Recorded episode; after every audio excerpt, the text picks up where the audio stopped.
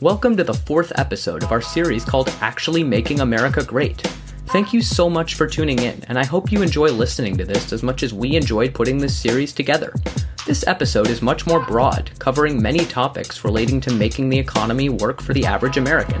So instead of the normal intro, I thought I'd spend this time outlining the major things we will be covering in this segment. We will cover the history of FDR's New Deal and discuss the reasons why we should implement a similar policy today. We'll also touch on the benefits of policies like a universal basic income and a $15 minimum wage, as well as universal housing. This was probably my favorite episode to produce, so without further ado, let's get into it. Welcome to the Great Depression. Economic catastrophe has wreaked havoc on the life of the average American. Food lines stretch for miles. Millions have lost their jobs as the real unemployment rate surges to nearly 20%. Millions of Americans have lost their health insurance. Evictions loom for 27 million Americans, threatening to burgeon the homelessness rate. Oh, wait. That's not the Great Depression. That's today. In the wake of the COVID 19 pandemic, our economy, for the average Joe, is in shambles. Many people don't qualify for unemployment, and those who do just saw a reduction in their benefits. While jobs are slowly returning, many jobs are just permanently erased. Congress's first response? Bail out the corporations. They issued trillions of dollars in money with almost no strings attached. Small business loans went out to much larger corporations, including companies directly tied to the likes of, say, Nancy Pelosi. $454 billion was allocated for corporations in such a way that, if they wanted, that sum could expand to $4 trillion. The Treasury allowed corporations to use the Treasury to prop up their stock prices. The Fed pumped in 3 trillion into the economy and allowed companies to borrow money at basically zero interest. It was a free for all for all the richest corporate interests in the country, and the stock market boomed. Meanwhile, millions of Americans went homeless, and a third of them couldn't pay their rent, and millions were out of work. The same companies who took government cash turned around and laid off their workforce and pocketed the free cash. That's not a free market. That's called corporate socialism. This, at very least, is not how an economy is supposed to work. It's called a recession, and while the richest people in this country added billions to their collective wealth, Americans suffered. The economy isn't really run by people like you and me, but perhaps it should be. It really wasn't always like this. Unemployment in the Great Depression, which is calculated slightly differently from the way it is done today, was at 25%. Our numbers today are probably an underestimate, as many people quit looking for work. Our GDP shrank by 27%. For comparison, in the second quarter of 2020, our GDP shrank by 33%. 2 million homeless were internally displaced. The situation back then wasn't all that different from the one we have today. The difference is how the government responded. Herbert Hoover, a staunch conservative and by no means socialist, was leaving office right as the recession was hitting. Even he recognized that the country would swiftly fall into chaos if the government didn't step in to alleviate the economic hardship the American people were suffering. So he commissioned the Hoover Dam, a massive infrastructure project meant to help get Americans back to work. Their paychecks came right out of the government's pockets. It wasn't enough, but Hoover was on the right track. The American people replaced Hoover with the most socialist president our country has ever seen, Franklin Delano Roosevelt. FDR realized that more had to be done. FDR set aside billions of dollars for the Public Works Administration, which commissioned thousands of infrastructure projects that put many Americans back to work. FDR bailed out the farmers who feed the country, believing the economic recovery couldn't start if the farmers who laid the foundation of our country's economy were bankrupt. FDR also spurred on the construction of private homes so that more people could own homes, addressing the homelessness issue. Affordable housing was soon made available. FDR also created Social Security, which to this day remains an incredibly popular program. It didn't just provide retirement benefits to keep the elderly afloat, but also provided a safety net for the unemployed, handicapped, and needy families with children. It was funded by a payroll tax, which it still is. Any cut to the payroll tax jeopardizes the future of Social Security. Building off of the Public Works Administration, FDR created the Works Progress Administration, which also was meant to bring Americans back to work by giving them jobs building hospitals, schools, and roads. But the PWA was never meant to compete with private industry, and so they paid lower wages. It was meant to simply offer a job to those who otherwise couldn't find work. The free market went on. How did FDR pay for all this? A lot of it was viewed as an investment in the American people and fell to debt in order to just end the recession. But he also hiked the top marginal tax bracket, and some argue he didn't raise taxes on the rich enough. For example, the top marginal tax bracket, which was 79%, was only on income above $5 million, which at the time only applied to one American. The primary source of revenue, however, was the incredibly high corporate tax rate.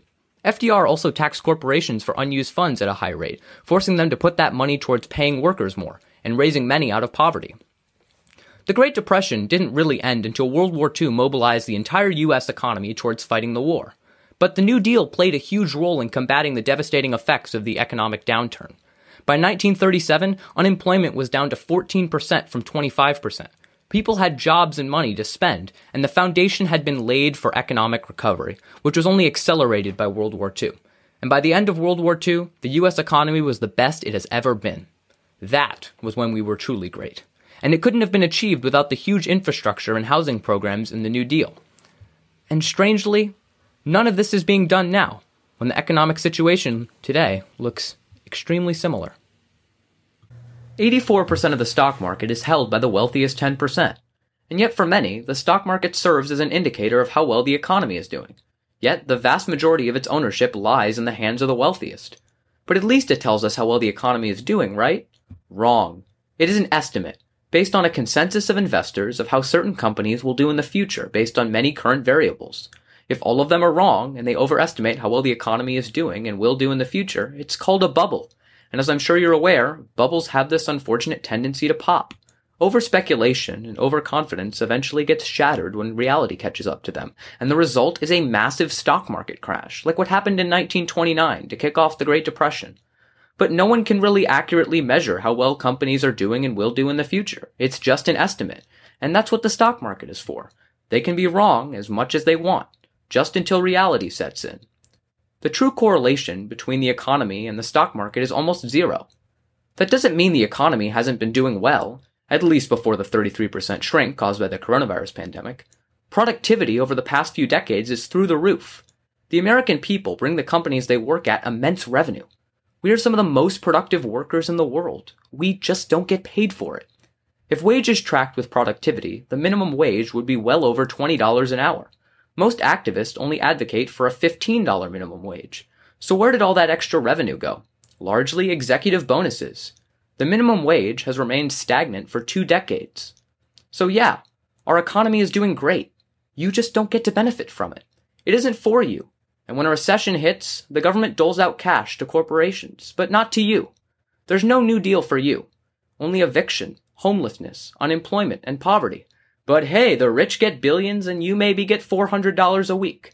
Under corporate socialism, economic inequality grows and the economy stagnates. Proof? Our GDP shrank by 33%. Something almost suggests to me that this doesn't work. Are we doing it wrong? Germany almost immediately adopted a policy to supplement their workers' incomes and help companies retain their employees while making them work fewer hours during the pandemic. The result was unemployment did not spike, and ultimately people kept earning the same amount of money they earned while working less, putting them at a reduced risk of contracting the virus.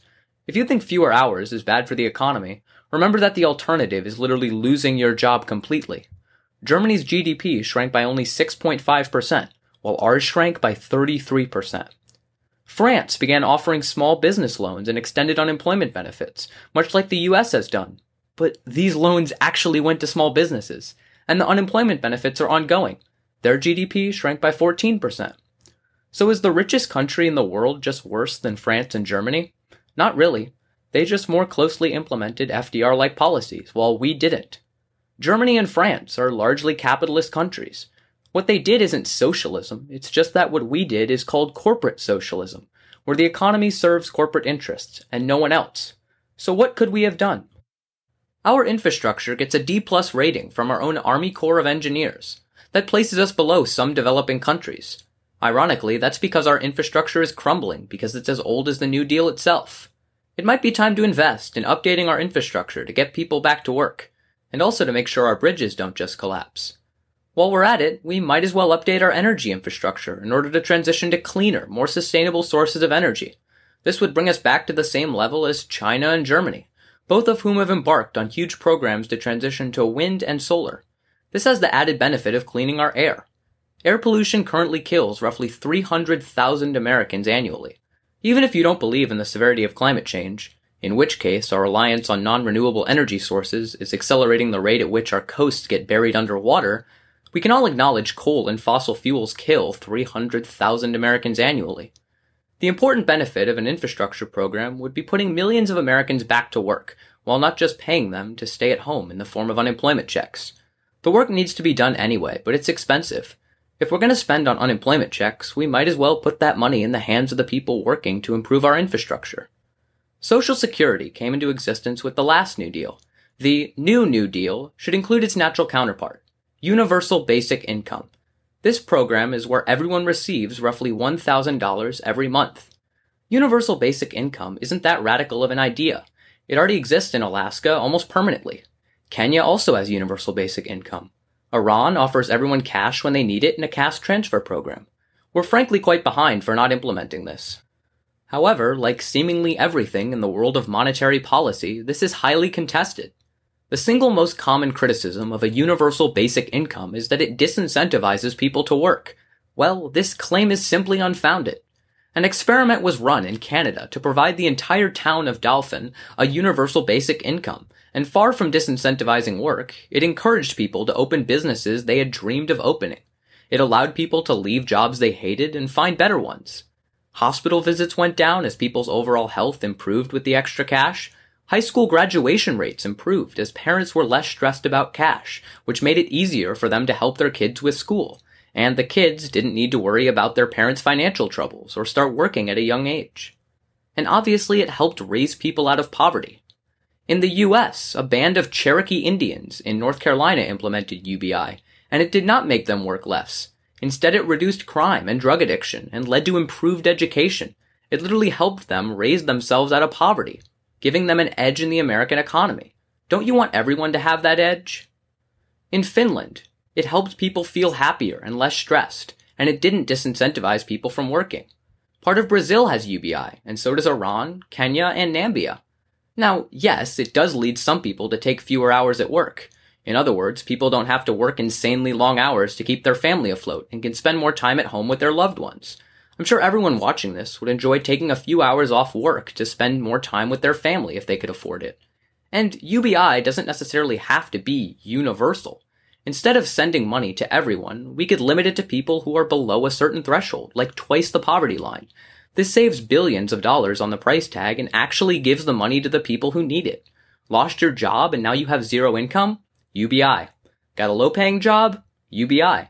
Made it in the world and have a good paying job? Well, you're on your own now. It's about prioritizing the people who need the help. And it doesn't have to be expensive. Basically, UBI allows people to take control of their lives and brings people out of poverty. It's an investment in people's future so that they can break the cycle of poverty contribute more to the economy, and give them a fighting chance at making it in the world. In other words, universal basic income doesn't merely level the playing field, it puts the economy back in the hands of the people. Okay, I get it. Maybe UBI is too much for you to get behind. But at the very least, two thirds of Americans support a $15 minimum wage. While the $15 minimum wage doesn't give people as much freedom to leave jobs they don't like and find more fulfilling work, and it also doesn't give you a safety net if you lost your job, it is still tremendously key to giving the economy back to the people. It forces corporations to spend more of their profits on paying their employees and not bonusing their executives. For example, McDonald's would merely need to raise the price of the Big Mac by 68 cents, the Big Mac combo by a dollar, and the dollar menu by 17 cents to afford a $15 minimum wage across the board, with no changes to how it does business otherwise, no cuts to executive salaries, cutting costs, etc. And all of this would only bring wages back to close to what they should be. Remember, the minimum wage should be almost $25 an hour. $15 is a far cry from fair with respect to how hard Americans actually work. Now, I'm sure you've heard critiques of this, but they simply lack substance. Again, the main counterargument is that this would lead to mass layoffs and a dip in employment. This just isn't true. From a basic economics perspective, which one is cheaper? force one worker to work overtime, paying them 150% of their actual wage, or pay two workers at a higher wage. If you have to pay the high wage anyway, laying off workers is nonsensical because suddenly you have to pay a lot more in overtime pay. And the studies have borne this out. Whenever the minimum wage is raised in various states, employment tracks with trends in neighboring states that didn't raise the minimum wage. There's just no evidence for this claim that raising the minimum wage reduces employment. Now, would it be hard for many employers to start paying $15 an hour tomorrow? Yes. That's why no one wants it to be implemented overnight. Gradually increasing the minimum wage allows time for the whole economy to recalibrate. It gradually shifts money back into the hands of workers, bringing more revenue to businesses in all sectors, allowing them in turn to pay their workers more. When you have extra cash as a minimum wage worker, you tend to spend it all on things you couldn't previously afford.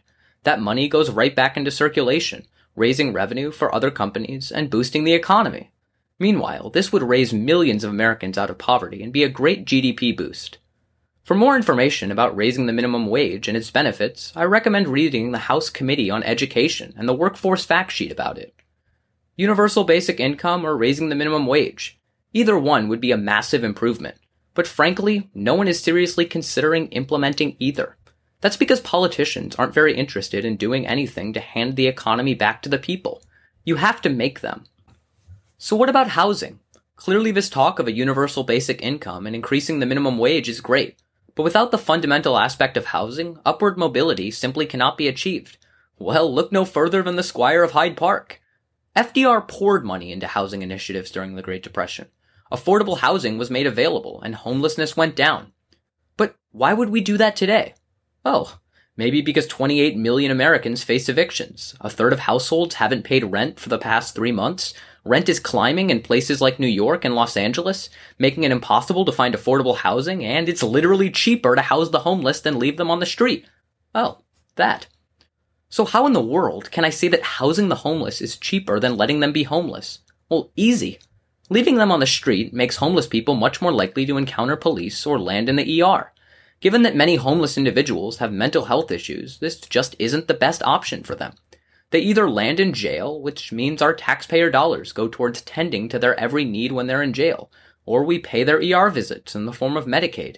We could cut down on those expenses by giving them a place to sleep, which allows them to get the necessary resources to find work or get treatment for their mental illness. Instead, we leave it to police, whom we have to pay just to send them to jail, for which we again have to pay. Housing the homeless also reduces addiction, which is a key step to getting them back on their feet. Not to mention that having a lot of homeless people in an area drastically reduces property value, increases the crime rate, and stunts the local economy. Getting homeless people into housing returns all that lost value to the areas they currently occupy. If you need proof that housing the homeless pays dividends, look to Australia. They offer last resort beds to the homeless, and recent studies have shown that for every dollar they spend on those beds, the community got $2.70 back on their investment by reducing crime helping get people back on their feet, and reducing healthcare costs. Wow, I packed a lot into that new, new deal. Massive infrastructure projects to fix our crumbling infrastructure and update our energy and clean up the airways and get people back to work. Also, either universal basic income or a higher minimum wage to help people break free of poverty and contribute more to the economy. And universal housing to end homelessness and make an investment in our communities. Wow, I can hear it now. How are you going to pay for it? Well, on the infrastructure point, the investment pays dividends in the long run. So does universal housing and UBI. All three of them lead to greater economic activity, reduced poverty, more engagement of the workforce, and people having a greater role in our economic prosperity. But sure, the initial costs have to be covered. You can easily look to the previous segment about how we have to end the war on terrorism and reinvest that money elsewhere. Here would be a good place. Instead of spending on never ending foreign wars, maybe we could fix our crumbling bridges. But beyond that, we could also raise the corporate tax rate to Great Depression levels from 21% to 50%. And mind you, the effective tax rate is always much lower than this. Desperate times certainly do call for desperate measures. That means closing tax loopholes that allow American companies like Amazon, Netflix, IBM, and General Motors to pay nothing in taxes, as they all had a negative effective tax rate. This would add billions to our tax revenue without raising a single cent on your taxes. Housing the homeless only costs $16 billion. It means raising the top marginal tax bracket, which for most of us doesn't even apply because we don't make more than half a million dollars a year. Again, for the vast majority of Americans, this wouldn't raise a single cent on your taxes. Raising the corporate tax rate doesn't force companies to leave the US. Working in a foreign country is prohibitively expensive and causes those companies to miss out on huge government contracts and other business opportunities only available in the States. The cost to leave the US would be far, far more than finally actually paying more than $0 in taxes. The arguments that worry about the corporate bottom line really just prove our economy isn't built for the average American. It's built for the profit of huge corporations. They pay nothing in taxes, but get trillions in bailouts when the pandemic hits. Meanwhile, those same companies turn around and lay off their workers and plunge the country into a recession. It's time they pay their fair share. It's time we have an economy that's in the hands of the American people, because that would actually make America great again. This is our fourth of five episodes in our series on actually making America great. We aren't Democrat or Republican, but we try to find some common ground as we analyze five policies that we believe would have the most impacts on the lives of the average American. These are typically issues you won't see talked about on the news or by your congresspeople, but they should be. Our goal with this series is to make the case for these policies so that America can actually be great. This only happens with your support. If you agree with this, please like, subscribe, and share this just about everywhere. And if you really, really liked it, call your congressional representatives and make them get behind these five issues end the drug war, end the foreign wars, implement universal health care, hand the economy back to the people, and get money out of politics. Thank you for listening.